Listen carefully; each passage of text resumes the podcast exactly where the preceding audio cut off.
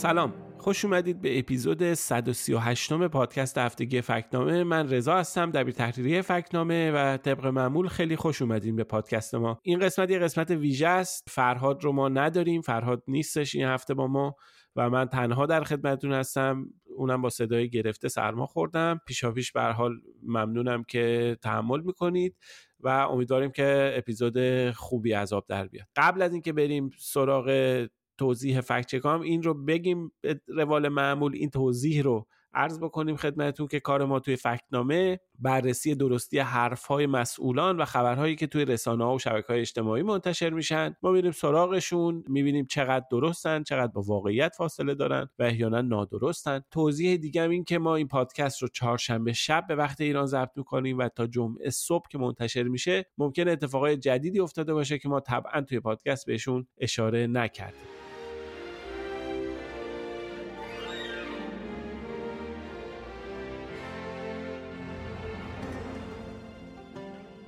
خب این از مقدمه ما این هفته تو این اپیزود چهار تا بخش داریم. یعنی خودمون تقسیم کردیم. خیلی فکچک ها تعدادش زیاده. بخش اول فکچک های مربوط ایرانه. بعد چند تا فکچک اقتصادی داریم که بعد چند هفته به فکچک های اقتصادی هم دوباره رفتیم سراغشون. طبق روال این هفته های اخیر چندین فکچک درباره وقایع غزه و درگیری های خاور میانه داریم یه سری عکس و ویدیو و چند تا هم خبر که یکی یکی سعی می‌کنیم سریع با هم مرور کنیم و دربارهشون حرف بزنیم. خب اگه موافق باشید این اپیزود رو بریم شروع کنیم با ادعای شاخدار رئیس دفتر آقای خامنه ای درباره وضعیت راهها و اتوبانها قبل و بعد از انقلاب. آقای محمد محمدی گلپایگانی رئیس دفتر رهبر جمهوری اسلامی توی مراسمی که مراسم تودی معارفه ریاست بنیاد مستضعفان بوده. گفته که از برکت این نظام بوده که اتوبان ساخته شده و چه کسی قبل از انقلاب اتوبان دیده بود و تمام راههای شهری هم خاکی بودن خب این جمله کوتاه بخشی از صحبت های مفصلی بود. ما فیلمش رو گشتیم پیدا نکردیم. متن کامل سخنرانیش رو پیدا نکردیم. اما این جمله کوتاه خب باستاب خیلی گسترده ای داشت توی رسانه و شبکه های اجتماعی و خیلی دربارش بحث شده بود. برای ما هم چند نفر فرستاده بودند که این رو فکت چک کنیم. ما به نظرمون موضوع خوب و قابل درست سنجی اومد. رفتیم سراغش تا به این سوال جواب بدیم که آیا ساخته جاده و اتوبان در ایران بعد از انقلاب آغاز شده یا اینکه زیر ساختای این چنینی سابقه داشته و از قبل از انقلاب بوده؟ خب اگه بخوایم تو یک کلمه بگیم که به چه نتیجه رسیدیم باید بگیم که به ما به این گفته آقای محمدی گلپایگانی نشان شاخدار دادیم به خاطر اینکه به میزان خیلی زیادی از واقعیت فاصله داره. اولا که قبل از انقلاب اتوبان و بزرگراه و آزادراه بوده هم در اون شهری بوده. توی تهران سه بزرگراه که قطعا قبل از انقلاب ساخته شدن و به بهره برداری رسیدن بزرگراه پارکوی که بعد از انقلاب اسمش عوض میشه میشه چمران. بخشای از بزرگراه فعلی شیخ فضلالله که بوده بخشش بزرگراه ترشت و بخشش هم بوده بزرگراه ایوبی و همینطور اتوبان مدرس چیزی که الان بهش میگیم مدرس هم اینا هم قبل از انقلاب ساخته شدن و به بهره برداری رسیدن. بهره برداری و ساخت دو تا آزادراه مهمم یعنی تهران کرج و تهران قومم قبل از انقلاب شروع شده بود. قبل از انقلاب هم افتتاح شده بودند بنابراین این که در قبل از انقلاب اتوبان بوده بوده. حالا آقای محمد گل پایگانی یادش نمیاد اینا بماند. ولی صرف نظر از این اساس طراحی شبکه بزرگراهی در اون شهری تهران پیش از انقلاب پای گذاشته شده بود. در جریان طرح جامعه تهران شبکه بزرگراهی دیده شده بود. الان اتوبانایی که ما می‌بینیم به اسم امام علی بزرگراه سیاد شیرازی بزرگراه همت اینا همه قبل از انقلاب دیده شده بود و توی طرح جامعه و طرح توسعه شهری تهران قبل از انقلاب پیش بینی شده بود و عملا بعد از انقلاب بعد از یه وقفه طولانی که افتاد توی ساخت و ساز و توسعه جنگ شد و به حال این مسائل خود انقلاب بود و بعد از اینا بعد از یه وقفه طولانی اینا اومدن و ساخته شدن و بهره برداری رسیدن بنابراین این که اینا هم باید بدونیم یه فکت مهم و واقعیه که این بیس و پایه شبکه بزرگراهی در اون شهری قبل از انقلاب گذاشته شده بود.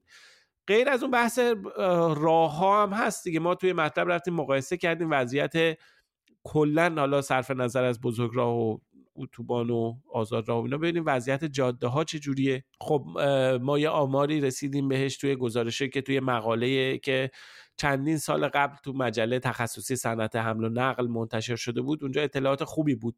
دیتا به معنی ما جایی مثلا تو گزارش رسمی اینا پیدا نکردیم ولی تو اون مقاله عددهای خوبی داشت.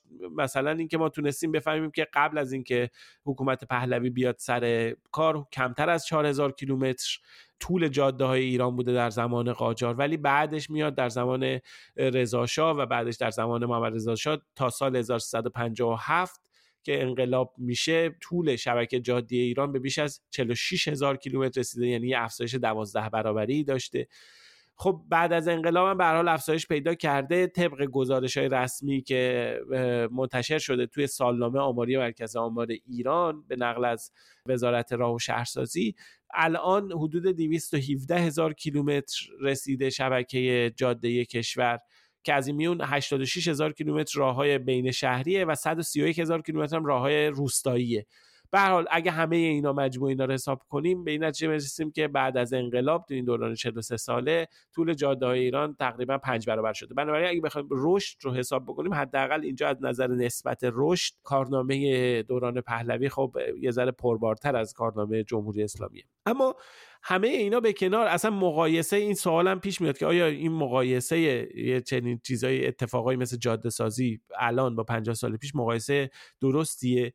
بدون ذکر اینکه به هر حال تو این مدت چه اتفاقاتی افتاده چه تحولاتی رخ داده مثلا مقایسه بکنیم وضعیت نقشه برداری در 50 سال پیش چه جوری بوده وقتی می‌خواستن یه جاده بسازن یه جاده کوهستانی بسازن؟ الان چه تغییری کرده؟ الان دسترسی دارن؟ مثلا طراحا به آخرین نقشه های ماهواره ای با همه اینا به تجهیزات راهسازی خیلی تغییر که به هر بدون اشاره به تغییرات تکنولوژی که باعث شده عملیات ساخت و ساز احداث جاده خب خیلی روونتر و خیلی کم هزینه تر و خیلی ساده تر باشه عملا یه چنین مقایسه مقایسه درستی نیست. اما ما دیگه وارد این مرحلهش نشدیم چون که به هر حال اگر حرف آقای گلپایگانی درست بود می‌تونستیم وارد این بش... مرحله بشیم میگیم که این حرف گمراه کننده است. ولی این حرف آقای گلپایگانی نه تنها درست نبود که اصلا دیگه به اینجا نرسید که بخوام بگیم گمراه کننده است. اینقدر با واقعیت فاصله داشت که ما ناگزیر بهش نشانه شاخ داد.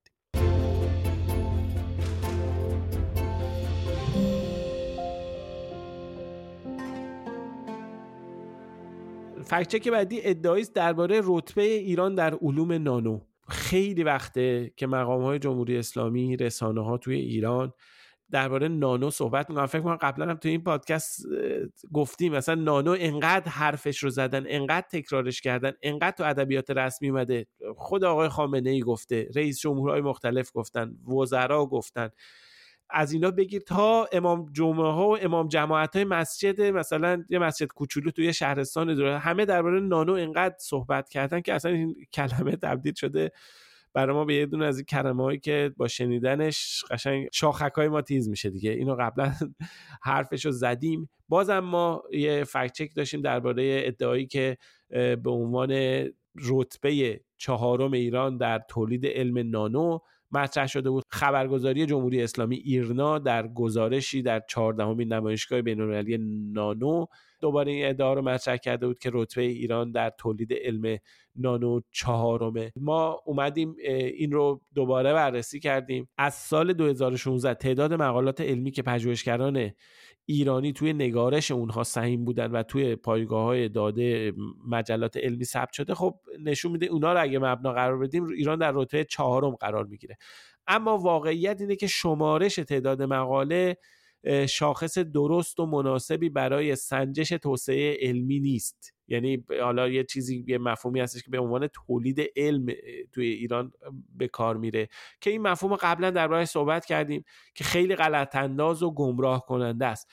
توی شمارش تعداد مقالات بدون اینکه بیایم شاخص های کیفی رو در نظر بگیریم بدون اینکه بیایم ظرفیت های انسانی بدون اینکه بیایم اولویت های پژوهشی بدون اینکه بیایم بودجه هایی که داره صرف این کارا میشه در نظر بگیریم فقط صرفا تعداد مقالات رو در نظر بگیریم این نمی‌تونه شاخص درستی باشه. ما قبلا توی این پادکست صحبتش کردیم. ما داریم درباره کشوری صحبت می‌کنیم که یک نفر توش یک استاد دانشگاه سالی 400 تا مقاله علمی منتشر می‌کنه و اونا رو نمایه می‌کنه. روزی دو تا مقاله علمی به اسم یه نفر نمایه میشه. ما داریم درباره جایی صحبت می‌کنیم که وزیر پیشین بهداشت در زمان وزارت هفته ای در تولید دو تا یک و نیم مقاله مشارکت داشته. مقاله علمی که رفته نمایش شده. ما داریم درباره یه چنین جایی صحبت ما داریم درباره جایی صحبت می‌کنیم. درباره مفهومی صحبت می‌کنیم که تو خیابون ها آگهی خرید و فروش مقاله با تضمین چاپ توی مجلات ISI یا یه یه چیزی دارن برای سازمان استنادی داخل ایران درست کردن پایگاه استنادی مقالات اسلامی یعنی چیزایی که کشورهای اسلامی ISC اینا رو میفروشن. اینا رو توی خیابون انقلاب خرید فروش میشه. آدما می‌تونن در یه چنین شرایطی استناد به تعداد مقالات و پوز دادن. باش که ما رتبه چهارم رو داریم. می‌تونه تصویر غلط انداز و گمراه کننده ترسیم بکنه و ما هم برای چندمین بار به یه چنین گذاری نشان گمراه کننده دادیم.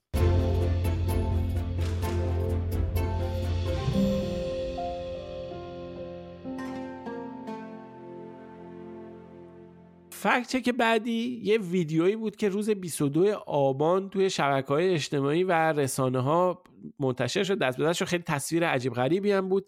یه گروهی از زنان با لباس اعضای سازمان مجاهدین خلق با همون رنگ مانتوهای خاکی مانتو شلوارهای خاکی و روسری های زرشکی داشتن تردد می‌کردن تو سطح شهر. خب خیلی موقعیت عجیبی بود. خب این رو منتشر کرده بودن و خیلی هم زود مشخص شد که این ویدیو مربوط تبلیغات فیلم سینمایی. خب در گزارش اولیه توضیحی داده نشده بود ویدیو رو شهروندی گرفته بود رسانه منتشر و خیلی سوال و ابهام ایجاد کرده بود. اگرچه چند ساعت بعد مشخص شد که این تصاویر مربوط به تبلیغات یه فیلم سینمایی در ویدیوهای تبلیغاتی این فیلم چند نفر همین جوری که توی ویدیو مشخصه لباس زنان سازمان مجاهدین خلق رو پوشیده بودن و یه تراکت هایی هم پخش می‌کردن که روش مثلا نوشته شده بود این فیلم رو نبینین و از این چیزا. قبلا هم سابقه داشته. یه بارم چند سال پیش برای یه فیلمی یادمه که یه سری آدما با لباس و با شکل و شمایل داعش اومده بودن برای تربیت.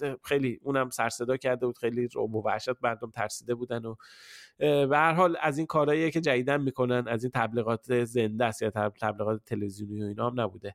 فیلم هم فیلم سرهنگ سریاست که سازمان اوج وابسته به سپاه پاسداران ساخته و از اوایل آبان هم تو سینماها اکران شده. ظاهرا داستان فیلم هم درباره ماجرای زنیه که فرزندش تو پادگان اشرفه و اون تلاش می‌کنه که فرزندش رو از اونجا خروج کنه. قصه یه چنین چیزی داده. نهایتا هم بعد از انتشار گسترده این ویدیو رئیس مرکز فوریت های امنیتی و اطلاعات وزارت کشور هم مصاحبه کرد و گفتش که ماجرا در واقع تبلیغات یه فیلم بود. اما به حال ما رفتیم از همون لحظات اولیه برامون فرستاده بودن. فکت چک منتشر کردیم سریع رفتیم سراغش و به این ادعا که زنانی در خیابانهای تهران با لباس سازمان مجاهدین خلق حضور پیدا کردن نشان نیمه درست دادیم.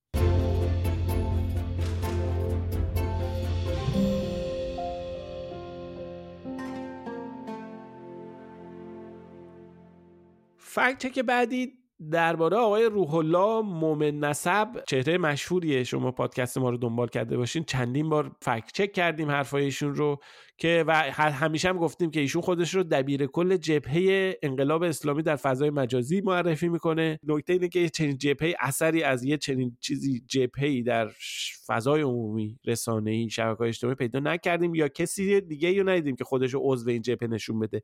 فعلا فقط آقای مومن نسبه که میگه من توی این جبهه هستم. هفته پیش درباره یه فکت چک از همین آقای مومن نسب صحبت کردیم که گفته بود تو آمریکا استفاده از وی پی جرمه و 100 میلیون دلار جریمه داره که شاختار داده بودیم. این گفته توی مناظره ای بود که تو همون مناظره یه جمله دیگه هم گفته بود در دفاع از فیلترینگ. و اون جمله رو هم ما رفتیم سراغش و این هفته fact check ش رو منتشر کردیم. آقای مومن نسب توی مناظره گفته بود که آمارا نشون میده بعد از فیلترینگ اینستاگرام و تلگرام تعداد کاربران ایرانی اون به نحو چشمگیری کاهش پیدا کرده. تمام آمارها نشون میده که تعداد مصرف کنندگان connection ها رو که بررسی کردن تعداد مصرف کننده های امثال اینستاگرام و تلگرام و اینها به نحو چشمگیری کاهش پیدا کرده. این حرف یک ادعای بی‌پایه و اساسه. اولا که هیچ منبع و سندی معرفی نمی‌کنه. ما خیلی گشتیم که بریم یه چیزی پیدا بکنیم که این رو قبلا یه جای دیگه یه چنین چیزی رو با استناد به یه گزارشی با استناد به یه چیز مستندی گفته باشه. ولی هیچی پیدا نکردیم. در عوض جستجوهای ما نشون میده که گزارش هایی که بعضی شرکت های خصوصی تو ایران که تو حوزه بازاریابی دیجیتال کار می‌کنن منتشر کردن. چیزی که این گزارش نشون میده خلاف ادعای آقای مومن نسبو نشون میده. حداقل دو پژوهش هست. نشون میده که بعد از فیلترینگ واتساپ در سال گذشته اتفاقا اصلا کاربر تعداد کاربران تلگرام که آقای مومن نسب اشاره کرده بیشتر هم شده. بنابراین میشه گفتش که نه تنها هیچ شاهدی مبنی بر اینکه تعداد کاربران در این دو شبکه اجتماعی که آقای مومن نصب اسم برده کاهش پیدا کرده هیچ شاهدی هیچ سندی هیچ گزارشی در تایید این نیست بلکه چیزهایی هم که موجوده ما هم نمی‌تونیم حالا صحت و اعتبار اون رو قطعا تایید بکنیم. اما همین چیزهای موجود هم همه خلاف حرفشون نشون میده و ما دیگه به این نتیجه قطعی می‌رسیم که در بهترین حالت این ادعای ادعای بی اساسه و ما هم بر اساس استانداردهای فکنامه بهش نشان نادرست دادیم.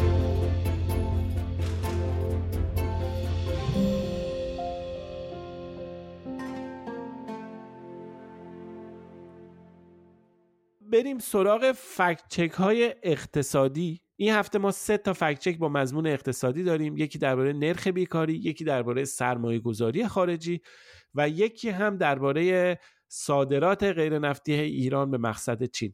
و وجه مشترک هر سه تا فکت چک هم اینه که یه عدد رقم هایی گفته شده که همه این عدد رقم ها در واقع یا عجیب غریبن یا به طرز عجیب غریبی نادرستن. حالا بذار دونه دونه توضیح بدیم. اولین فکت چک خب روزنامه ایران اقتصادی روی صفحه اول شماره 18 آبان 1402 یه مطلب منتشر کرده بود با این عنوان درشت که در تابستان امسال نرخ بیکاری در 18 استان کمتر از 7 درصده. خب اینطور نیست. نه این یعنی غلطه دیگه به وضوح غلطه. آخرین گزارش مرکز آمار هست. خیلی کار سختی نیست. میریم در میاریم. تعداد استانات نوشته شده. می‌بینیم نه 18 تا استان 12 تا استان کمتر از 7 درصده. و به هر حال حالا ممکنه اشتباه شده باشه ممکنه اشتباه نوشته باشه. ولی هم حالا فرض بزنیم مثلا اینطور نباشه. اشاره به کاهش نرخ بیکاری در حال حاضر. بدون اشاره به عدم تغییر دو تا شاخص مهم دیگه یعنی نرخ مشارکت اقتصادی. و نسبت اشتغال لزوما نشانه رونق بازار کار که نیست هیچی نشون میده که اوضاع خیلی هم تعریف چندانی نداره از نظر اشتغال حداقل به نسبت گذشته. ببین یعنی که ما تعداد شاغلان بیشتر نشده. میزان مشارکت حضور افراد در بازار کار بیشتر نشده نرخ بیکاری کاهش پیدا کرده. به چه معنی نرخ بیکاری؟ برخلاف تصور ممکنه عمومی که وجود داشته باشه کسی که کار نمی‌کنه رو لزوما بهش بیکار نمیگن. کسی که آمادگی کار داره یعنی به عنوان آدم فعال اقتصادی خودش رو می‌شناسه توی آمار مشارکت اقتصادی شمرده میشه اون اگه کار پیدا بکنه میشه شاغل اگه پیدا نکنه میشه بیکار. ولی داده نشون میده که طی پنج سال گذشته نرخ مشارکت اقتصادی هنوز با اختلاف کمتر از اتفاق قبل از کرونا. ما هنوز نرخ مشارکت کرونا که سهل سال از سال 98 که نرخ مشارکت اقتصادی پایین تره هیچی از سال 99 هم ما الان نرخ مشارکت کمتری داریم. یعنی افراد کمتری توی بازار کار حضور دارن. یعنی بازار کار و بازار فعالیت اقتصادی تو ایران هنوز کوچیک و کوچیکتر شده. همینطور نسبت اشتغال هم از سال 98 کمتره. دو واحد درصد ما هنوز نسبت اشتغالمون تو تابستان 1402 دو واحد درصد کمتر از قبل از همهگیری کرونا تو تابستان 1398 بنابراین ما در واقع به این نتیجه می‌رسیم. حتی اگر اون چیزم درست بود حتی اگر اون نرخ بیکاری در 18 استان کمتر از 7 درصد هم بود که درست بود که درست نیست باز این گزاره نشانه باز این تیتر روزنامه ایران اقتصادی نشانه گمراه کننده می‌گرفت. ولی نشان گمراه کننده نگرفت چون به طرز عجیب غریبی اشتباه نوشته بودنش. یعنی از یه آمار رسمی کار سختی نیست ولی آمار رسمی رو می‌گیرن و عدد, عدد رقم های اشتباه و عجیب غریب منتشر می‌کنن.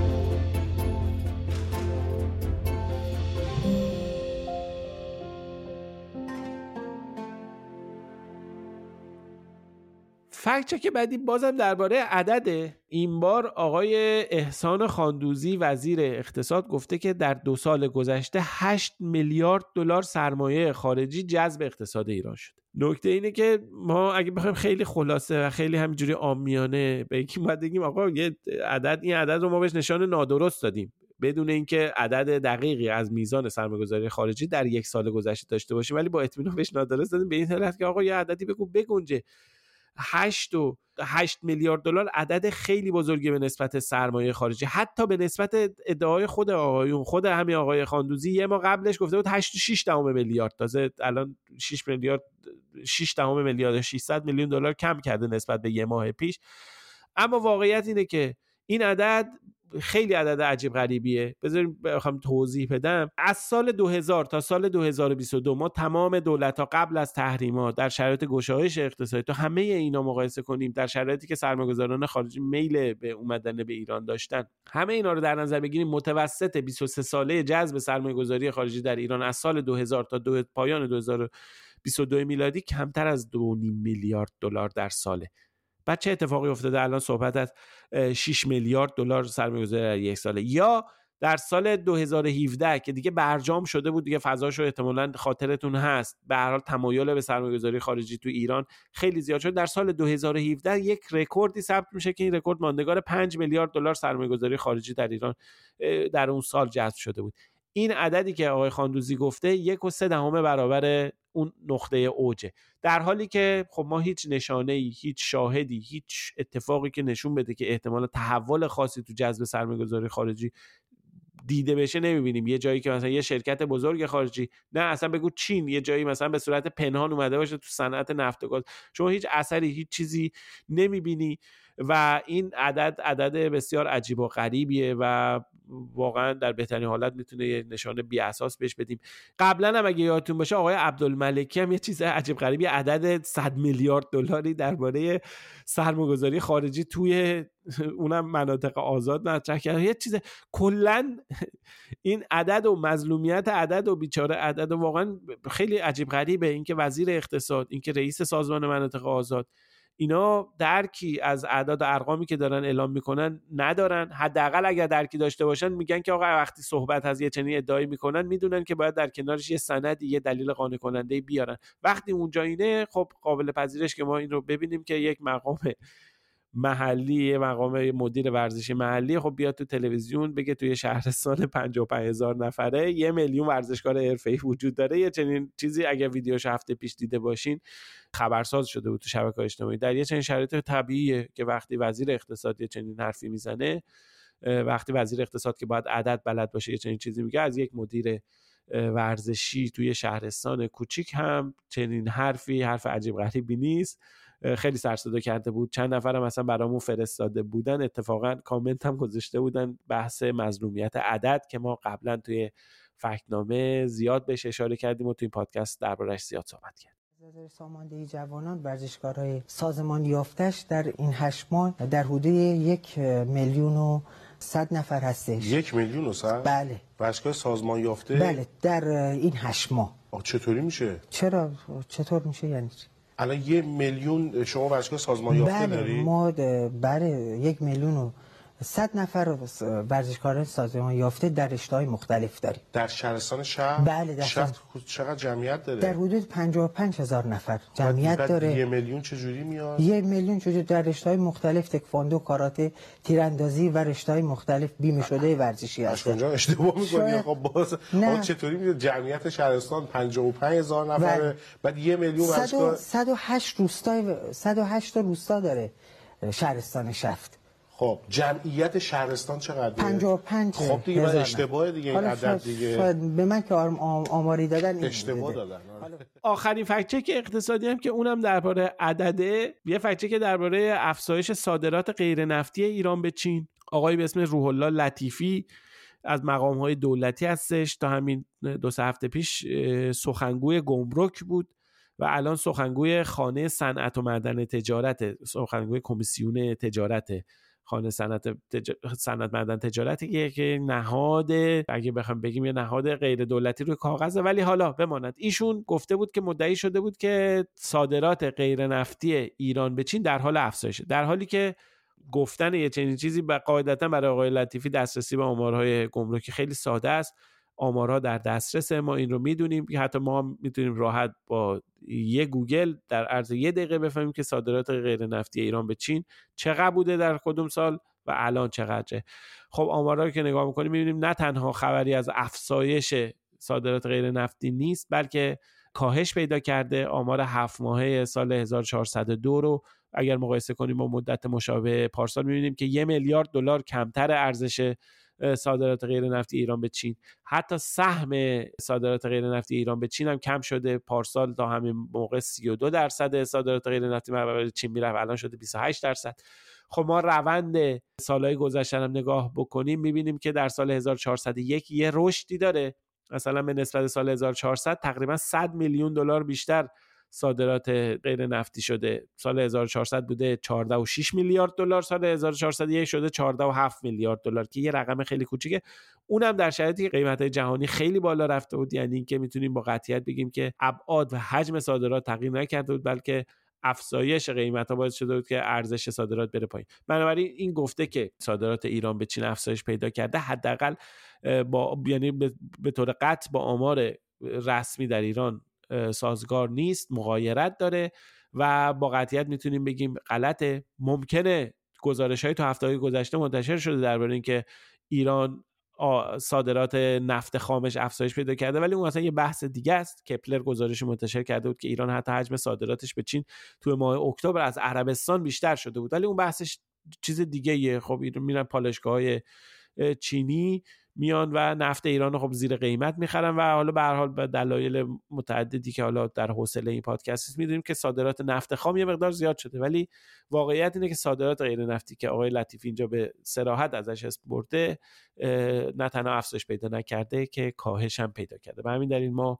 به این گفته هم نشان نادرست دادیم.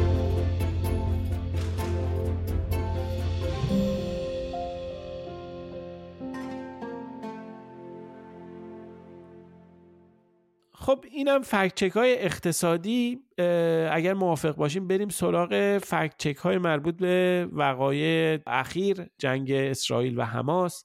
خب یه تعدادی ما عکس و فیلم فکت چک کردیم که معمولا توضیح دادنشون هم توی پادکست کار سختیه. وقتی می‌خوایم یه فکت چک درباره عکس و فیلم بگیم اول باید بیایم توضیح بدیم که چی بوده و چی نبوده. اون هم توی این پادکست که خیلی خب بعضی دوستان منتقدن ما توضیح زیاد میدیم.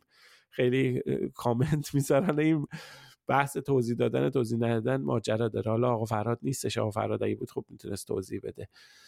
وضعیت رو بریم شروع بکنیم. عکس و فیلم ها رو اول فکت چک کنیم. اول شروع کنیم با ویدیویی که با عنوان ورود نیروهای حماس به خانه شهروندان غزه و به زور بیرون بردن مردان برای جنگ با اسرائیل منتشر شده بود.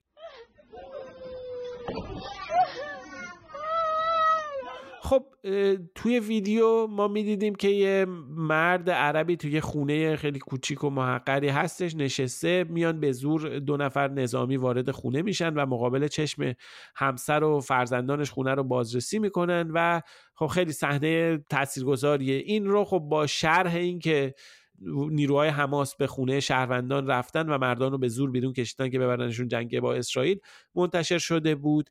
که خیلی هم بازخورد زیادی داشت خیلی مورد توجه قرار گرفته بود. مثلا یه نمونه ای رو که ما بهش ارجاع کردیم 24 هزار تا لایک گرفته بود و برها خیلی زیاد دیده شده بود.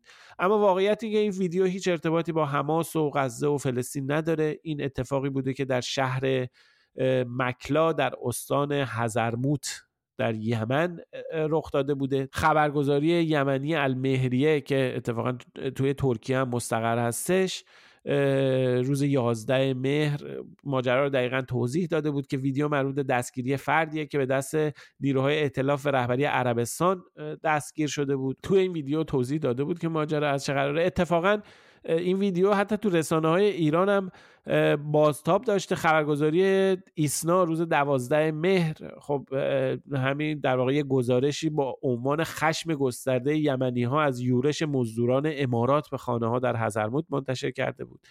و توی اونجا هم خیلی خیلی گزارش چیزی هم داشت. با آب و تابی هم ایسنا منتشر کرده بود و از خشم مردم یمن و اینا نوشته بود. در حال توی منابع رسمی این باستاب داشته. ولی خب ما می‌بینیم که این ویدیو از همون روز شروع می‌کنه میاد و شرحش عوض میشه و توسط بعضی از کاربران کلا قصه تغییر پیدا می‌کنه و با یک ماجرای دیگه ای عنوان میشه و به حال ما این رو بررسی کردیم و بهش با توجه به اینکه کاملا مشخص بود که این ویدیو ارتباطی به حماس نداره و با یک search ساده در کمترین حتی به فارسی هم نیاز نبود انگلیسی هم search کنیم به فارسی هم search می‌کردیم قشنگ معلوم بود. قصه مشخص می‌شد ما هم بهش نشان شاخدار دادیم.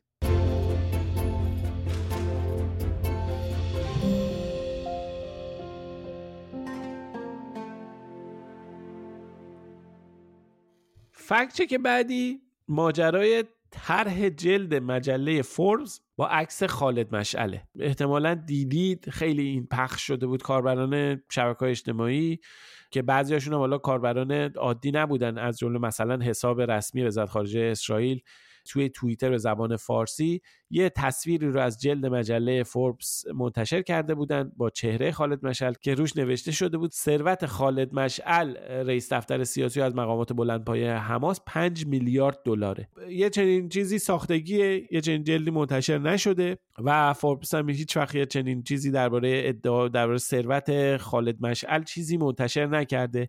اتفاقا طرح جلد همین تازه ترین شماره فوربس عکس زاکربرگ است مدیر عامل متا همین فیسبوک و اینستاگرام و واتساپ و اینا. و چیزی هم اثری هم از خالد مشعل توش نیست. اما خب به حال این account رو خیلی ها توی چیزی که منتشر کرده بودن با طعنه و کنایه مثلا حساب رسمی وزارت خارجه اسرائیل که توی فارسی زبانش رو نمیگم به زبان دیگه منتشر کرده بود به تنه و کنایه منتشر کرده بودن که این شوخی و اینا. ولی به هر حال این خیلی جدی اومده بود و خیلی هم این رو جدی گرفته بودن که این تصویر واقعیه. قبلا هم اگه یادتون باشه فکر می‌کنم دو هفته پیش بود که ما یه فکچک هم منتشر کردیم درباره زندگی پر از رفاه و وضعیت خیلی لاکچری رهبران حماس نمی‌دونم تصویر سفر آقای اسماعیل هنیه با هواپیمای جت خصوصی و اینا منتشر شده بود که اونجا ما اونجا هم گفتیم ما نمی‌دونیم گزارش مستندی از اینکه وضع مالی شرایط زندگی رفاه رهبران حماس چیه نداریم. اما اونجا هم گفتیم اون چیزهایی که منتشر شده بود مال یه زمان و یه مکان دیگه ای بود.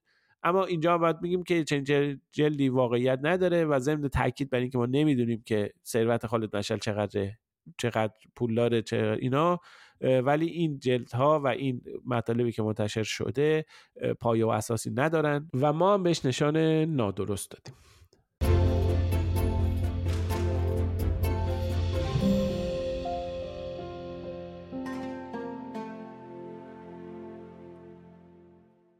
تصویر بعدی که توی شبکه های اجتماعی زیاد دیده شده بود تصویر یه سرباز اسرائیلی بود که توی یک بخوام اگه توصیف بکنم سریع توی یک خرابه و ویرانه ساختمون ویرانه از جنگ نشسته بود. روی مبل جلوش یه میز چایی بود پاشو انداخته بود رو پاش.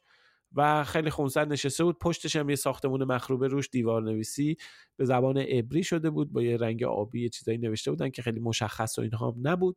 خب این عکس خیلی در مقیاس خیلی وسیع و گسترده ای تو شبکه های اجتماعی منتشر کرده بودن. طرفین هم منتشر کرده بودن. هم مدافعان اسرائیل منتشر کرده بودن که ببینید چقدر زود غزه فتح شد و اینا. از اون طرف هم یه سری ها منتشر کرده بودن که ببینید چه جوری سربازان اسرائیلی بیرحمانه روی ویرانه های یک شهر میشینن. و اینا به هر حال این عکس زیاد منتشر شده بود اما واقعیت این بود که این عکس عکس دستکاری شده است. به این نه به این معنی که عکس جعلی و ساختگیه. دستکاری شده به این معنی که عکس ویرایش شده و یک جزئیاتی به عکس اضافه شده. کلیت ماجرا که یک سربازی تو اون موقعیت نشسته درسته روی مبل پاشو انداخته رو درسته.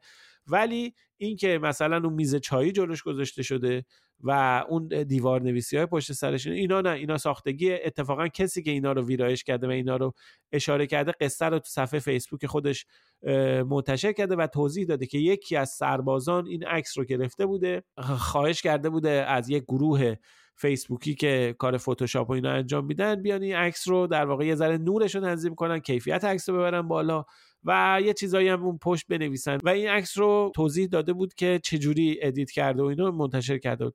به حال ما این رو منتشر کردیم تو شبکه های اجتماعی مهر زدیم که این عکس واقعیه یعنی یه چنین عکسی کلیتش رو تایید کردیم. اما اون عکس دستکاری شده است و یه جزئیاتی توی تصویر اضافه شده.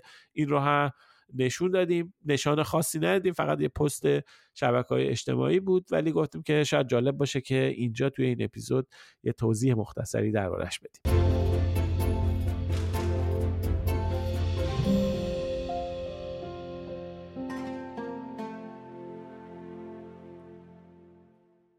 فکت که بعدی یک ویدیوییه که به اسم تظاهرات طرفداری از غزه و فلسطین در اسپانیا توی از سوی یه سری کاربرا تو شبکه اجتماعی و یک سری رسانه ها منتشر شده بود. تصویر هوایی حالا نه هوایی بگیم با هواپیما یا ماهواره گرفتن نه یه تصویری بود از یه بلندی از یک اجتماع بسیار بزرگی گرفته شده بود. مشخص بود هزاران نفر اومدن و تجمع کردن. خیلی جمعیت با شکوه به نظر می رسید دوربین میچرخید و توش صداهای نامفهومی هم میومد به زبان اسپانیایی.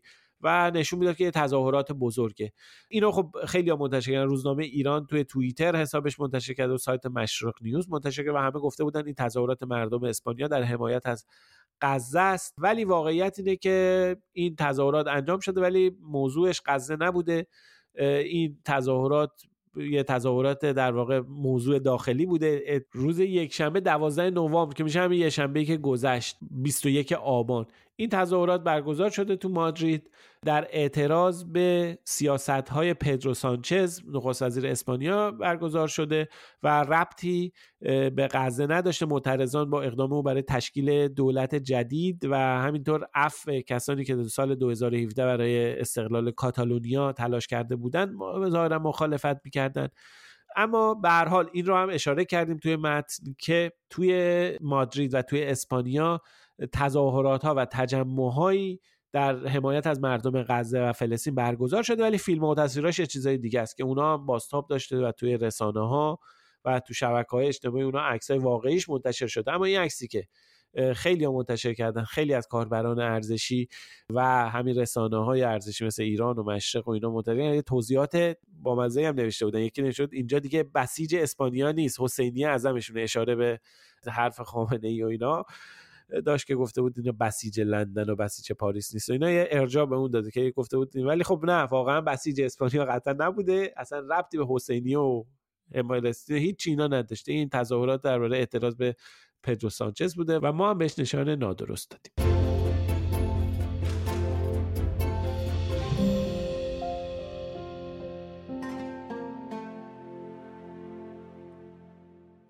تصویر آخری که می‌خوام توضیح بدم توی شبکه های اجتماعی یه ویدیویی منتشر شده بود از برخورد یک شیء انفجاری به چند تا نیروی نظامی که با شرح کشته شدن تروریست های حماس توسط یگان ویژه اسرائیل منتشر شده بود. افراد مسلحی رو می‌بینیم دو نفر رو می‌بینیم که نشستن و دارن میگن و میخندن و یه چیزایی حرف می‌زنن یهو یه شیء انفجاری میاد و می‌خوره بهشون. خیلی یعنی به گوشه تاثیر پرت میشن. خیلی من ویدیو واقعا چیزیه یعنی وحشتناک البته اثر خون و اینو نمی‌بینیم. ولی اتفاقا اون موقع من یعنی می‌خواستم کارت سفارش بدم گفتم بچه اولش بنویسه که این ویدیو صحنه خشن داره چون فقط ما نمی‌بینیم خون و اینا رو ولی واقعا یهو یه چیزی میاد یه خمپاره یه چیزی میاد اون وسط میتره که و حالا به هر حال صحنه خشنیه. اما واقعیت اینه که این ویدیو ارتباطی با حماس و فلسطین و وقایع اخیر نداره. قدیمی خیلی هم قدیمی هم هست. هشت سال پیش حداقل ما تونستیم رد این ویدیو رو ببینیم که اکثرا با این شرط که اینا نیروهای داعشن منتشر شده بود. توی شبکه های اجتماعی فارسی زبون توی این سایت های اشتراک گذاری ویدیو مثل آپارات اینا ویدیو منتشر شده بود. عمدتا هم با این شرط که این آقای داره به حضرت عباس توهین می‌کنه که به تیر غیب دچار میشه. اینجوری خمپاره یا موشک یا هر چیزی که هستش میاد بهش می‌خوره و میترکه ولی حالا ما نمی‌دونیم اینو اصل ماجرا رو. خیلی هم گشتیم سعی کردیم اصل ماجرا رو پیدا کنیم که چی بوده چی نبوده. ولی این رو یه تعداد زیادی از این ویدیو عمدتا تو شبکه های اجتماعی خیلی از شبکه های اجتماعی روس زبان زیاد منتشر شده و دست به دست شده و ولی هیچ کدومش در حدی توضیحش قابل اعتنا نبود. همش همین توضیحات شبکه اجتماعی که بتونیم با قطعیت بگیم ربطی به داعش داشته یا نداشته. اینشو نمی‌دونیم ولی قطعا می‌تونیم بگیم که ارتباطی با حماس و یگانه ویژه اسرائیل و اینها نداشته و ما یه دونه مهر زدیم روی این ویدیو و بهش نشان نادرست.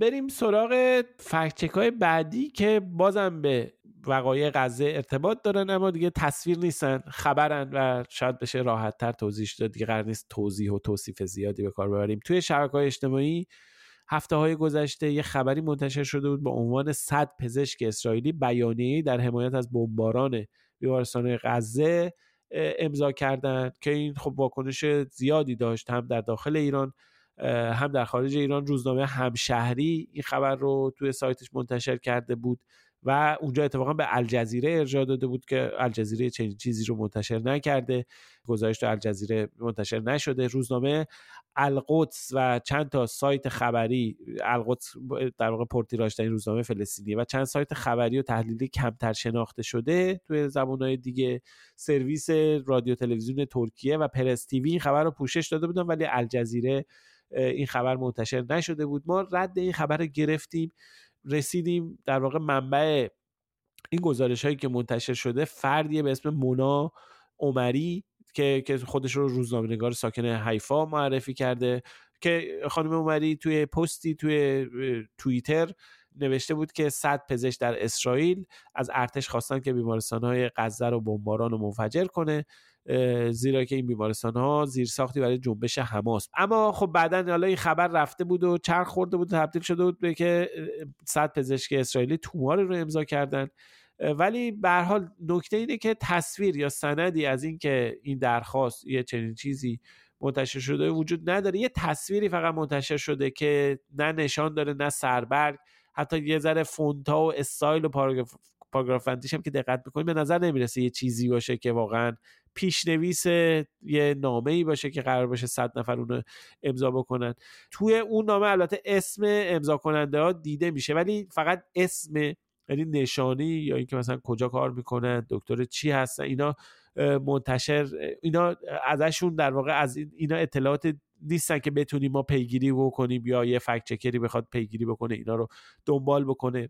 اما پیشتر که رفتیم دیدیم که منبع اصلی اینها یک سری وبسایت های ابری زبانن که متعلقن به یهودی های اولترا ارتودکس که اونا در واقع این خبر رو منتشر کردن. اما توی همون اونا این در واقع تصویره رو منتشر کردن تصویری که اسم امضا کننده و اینا دیده میشه. اما اونا هم هیچ لینک نامه یا پتیشن یا چیزی رو نذاشتن که اونجا بتونیم منتشر کنیم. برای که یه توضیح بده اولترا ارتودکس یادتون هست یه بار یه فکت چکی منتشر کردیم که یه گروهی از تندروهای خیلی تندروهای مذهبی اسرائیل تقاضا کرده بودن که بیان سفر کنن به ایران. اونا اولترا ارتودکس بودن. اونا دیگه خیلی دیگه گروه های خیلی خیلی تندرو مذهبی هن که یه از فرط تندروی با مثلا اسرائیل بعضا مخالفت می‌کنن. اما ما سعی کردیم بازم سعی کردیم بیشتر بریم بتونیم برای خودمون روشن بشه که آیا یه چنین نامه وجود داشته واقعی بوده یا ساخته پرداخته است یا یه چیز اقراق شده ای از یه خبریه که اومده از سایت های همین ارتودکسا رسیده به توییتر اومده منامری نوشتش و رفته توی سری رسانه منتشر سعی کردیم حتی رفتیم نامایی که تو صفحه نخست این نامه اومده اونا رو هم یه ذره جستجو کردیم و به نتیجه ای نرسیدیم. یعنی پیدا نکردیم اون پزشکایی که گفته میشه. پیدا کردیم. یه سری آدم ولی آدما جاهای دیگه ای بودن. بنابراین ما به یه نقطه رسیدیم که نمی‌دونیم. الان واقعا به همون نسبتی که این خبر ممکنه درست باشه. به همون نسبت هم ممکنه اشتباه باشه. نه ما می‌تونیم تایید بکنیم که یه چنین نامه منتشر شده نه می‌تونیم رد بکنیم بگیم این نامه قطعا منتشر نشده. و اینجاست که ناگزیر بیم که از نشان غیر قابل اثبات استفاده بکنیم و این نشان رو برای مطلب گذاشتیم. اگرچه که یکی از کسایی که مخاطب فکت چک معمولا ناامید میشن از دیدن نشان غیر قابل اثبات همه دوست دارن بدونن که تکلیف چی بود آیا این واقعی بود آیا جلی بود. ولی واقعیت اینه که وقتی که نمیشه با قطعیت از صحت یه چیزی یا از غلط بودن یه چیزی مطمئن شد. اونجا جاییه که ما از نشان غیر قابل اثبات باید استفاده بکنیم. البته قبلا حرفش رو زدیم. فرق داره با اینکه مثلا یه نفر یه حرف بی اساسی بزنه یکی بگه مثلا پشت ماه رنگش صورتیه. خب اینو ما نمی‌تونیم مثلا پشت ما رو ببینیم بگیم نه پس این مثلا غیر قابل استفاده نه یه حرف عجیب غریبی که گفته میشه پایه و اساسی نداره اون نادرسته. یا اینکه از نظر شواهد منطقی جور در ولی یه وقتی هستش که یک خبری یک چیزی یک گزاره به همون نسبتی که می‌تونه درست باشه به همون نسبت احتمال غلط بودنش هم هست یا برعکس. در این شرایطی که ما از نشان غیر قابل اثبات استفاده می‌کنیم اینجا یکی از مواردی بودش که ما این کار رو کردیم.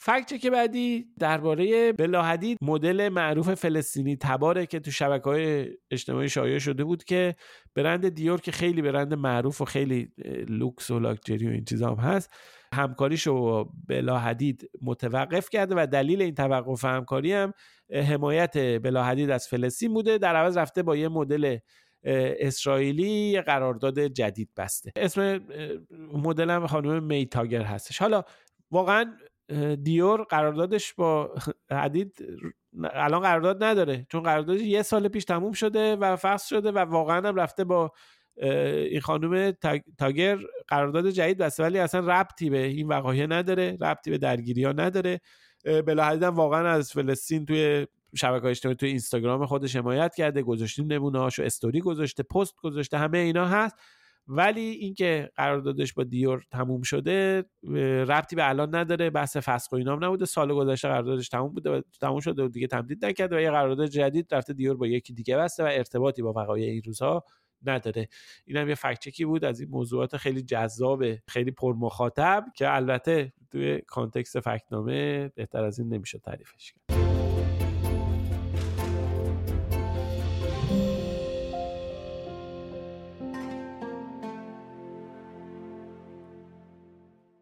خب فکچه که بعدی حالا از مدلای مشهور و معروف بگذریم از بلاحدید و خانم تاگر عبور کنیم بریم سراغ آقای محمد رضا شهبازی مجری صدا و سیما که توی برنامه تلویزیونی گفته بود که روانشناس نتانیاهو خودکشی کرده. خبرم کوچولو در همین حد بگم ازش رد بشم که نمی‌دونم واقعا درسته یا نه خیلی عجیبه. نمیشه روانشناس نتانیاهو خودکشی کرده. این چه جونوریه؟ خب ما به این خبر نشان نادرست دادیم. البته شاخدارم می‌دادیم جای دوری نمی‌رفت. این یه بازیافت یه خبر جعلی خیلی قدیمیه که با یه گوگل ساده می‌شد به جعلی بودنش پی برد. 13 سال پیشم این خبر اومده بود توی رسانه. همه فارسی هم search می‌کردی می‌دیدی که 13 سال پیشم این خبر منتشر شده. تو رسانه های رسمی خبرگزاری فارس منتشر کرده. جای دیگه منتشر کردن. خبر آنلاین گذاشته سال 1189 که رفته روانشناس نتانیاهو خودکشی کرده که منبع اینا هم در واقع منبع اصلیه. وقتی که میریم پیگیری می‌کنیم چند لایه یه پست تنز قدیمیه که توی وبلاگی تو سال 2010 میلادی نوشته شده بود.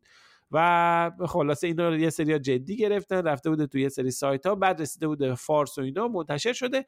بعد همینجوری مونده مونده مونده رسیده تا به این وقایع اخیر. هر از چنگایی واقعا این خبر دوباره میاد بالا. هر دفعه یه درگیری اونجا اتفاق میفته این خبر بالا میاد که این دفعه هم آقای شهبازی بعد از این وقایع این رو آورده و تو برنامهش مطرح کرده. اتفاقا یه تصویری هم نشون میده از یه سایت انگلیسی زبان که این خبر رو نوشته و آدم در نگاه اول تصور می‌کنه که این واقعا یه منبع خیلی درست و در پول اومده این خبر رو منتشر کرده.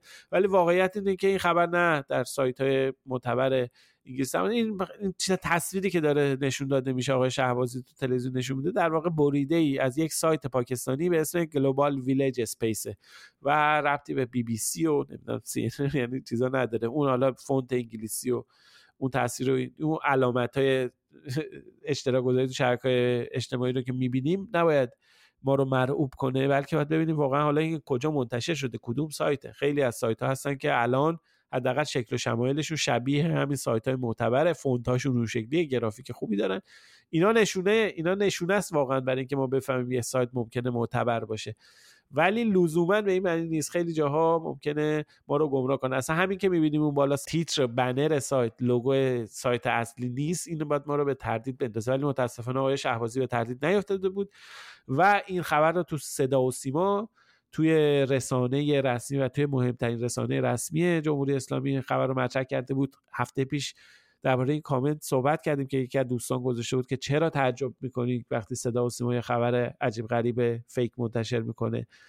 ما هم خیلی دیدیم خیلی زیاد دیدیم ولی دفعه پیش فرهاد گفتش که واقعا نباید عادت بکنیم باید سعی بکنیم که هر دفعه تعجب بکنیم. ما هم سعی کردیم این دفعه تعجب بکنیم از این خبر فیک. شما هم تعجب بکنید.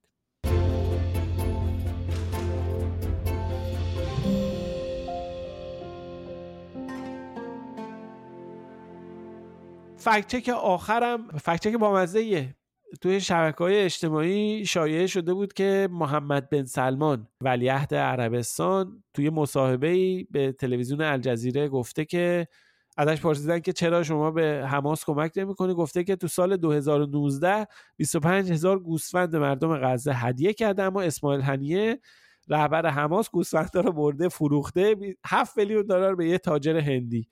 و پولا رو بالا کشیده. خب این خب یه داستان تخیلیه.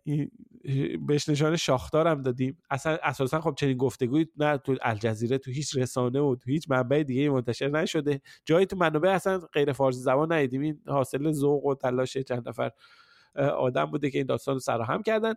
ولی خب ما چیز کردیم. حالا غیر از اینم یه نکته بامزه دیگه پیدا کردیم. اونم که قیمت 25 هزار تا گوسفند 7 میلیون دلار نمیشه. چقدر مگه گوسفند؟ یعنی دونه چند حساب کردن که گفتن 25 هزار تا گوسفند شده 7 میلیون دلار. رفتیم یه جایی تو یکی از این سایت های هندی چون گفته تاجر هندی اومده خریده. رفتیم اونجا دیدیم آقا قیمت گوسفند حالا 100 دلار مثلا 85 دلار 90 دلار شما می‌تونی یک گوسفند معمولی بگیری. نه خیلی چاق نه خیلی حالا بگیم آقا این رفته 100 دلار گرفته باشه میشه 2.5 میلیون دلار. خیلی یه سوم اون 7 میلیون دلاری که گفته باشه ضمن که اگر این داستان واقعی باشه فکر کنیم. با همه عجیب غریب فکر کنیم که مثلا آقای هنیه این گوسفندا رو گرفته می‌خواد بره همه رو یواشکی بفروشه 25 هزار تا گوسفند حالا کجا تو بیابون وسط روی آب حالا اینو بماند. می‌خواد ببره بفروشه خب قاعدتا باید زیر قیمت بفروشه دیگه یه چنین چیزی رو. نه اینکه بره بره خلاصه این چیز بامزه ای بود. اینکه رفتیم این قیمت گوسفند رو حساب کردیم برای این فکت چک. نکته بامزه ای داشت که ما هم بهش حالا به هر حال نشانه به این قصه خیالی درباره مصاحبه بن سلمان با الجزیره و کمکش به اسماعیل انیه و غزه و فروش 25 هزار تا گوسفند نشان شاخدار داد.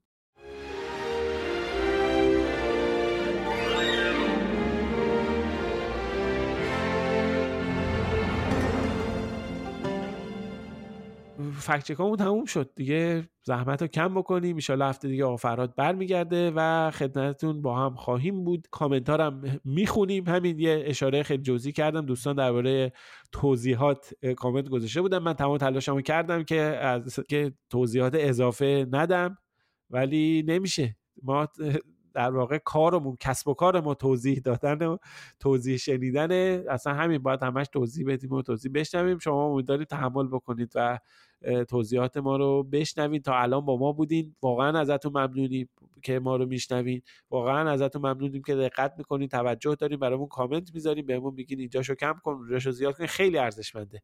این واقعا ما قدرش رو می‌دونیم. همیشه ازتون تشکر می‌کنیم. بازم مثل هر هفته میگیم که ممنون پادکست ما رو میشنوید اگه پیشنهادی به ذهنتون رسید نظری درباره کار ما داشتید توی Castbox یوتیوب تلگرام اینستاگرام Threads ایکس یا همون توییتر خودمون.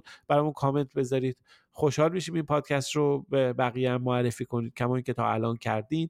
برای پیدا کردن ما هم کافیه اسم فکت‌نامه رو به فارسی یا انگلیسی توی هر جایی که باش پادکست گوش می‌دید جستجو کنید. ما همه قسمت های پادکست رو توی کانال تلگرام کانال یوتیوب فکت‌نامه منتشر می‌کنیم. هر هفته لینک مطالبی رو که بهشون اشاره کردیم توی توضیحات پادکست می‌گذاریم. هیلا نیکو کاورهای اپیزودها رو طراحی می‌کنه موسیقی پادکست رو باربد بیاد ساخته و تهیه کننده پادکست هم افشین صدری عزیزه که دستش درد نکنه. خیلی زحمت می‌کشه. آدرس سایت ما هم هست فکتومه وقتتون بخیر. مراقب خودتون باشید و خدا نگهدار.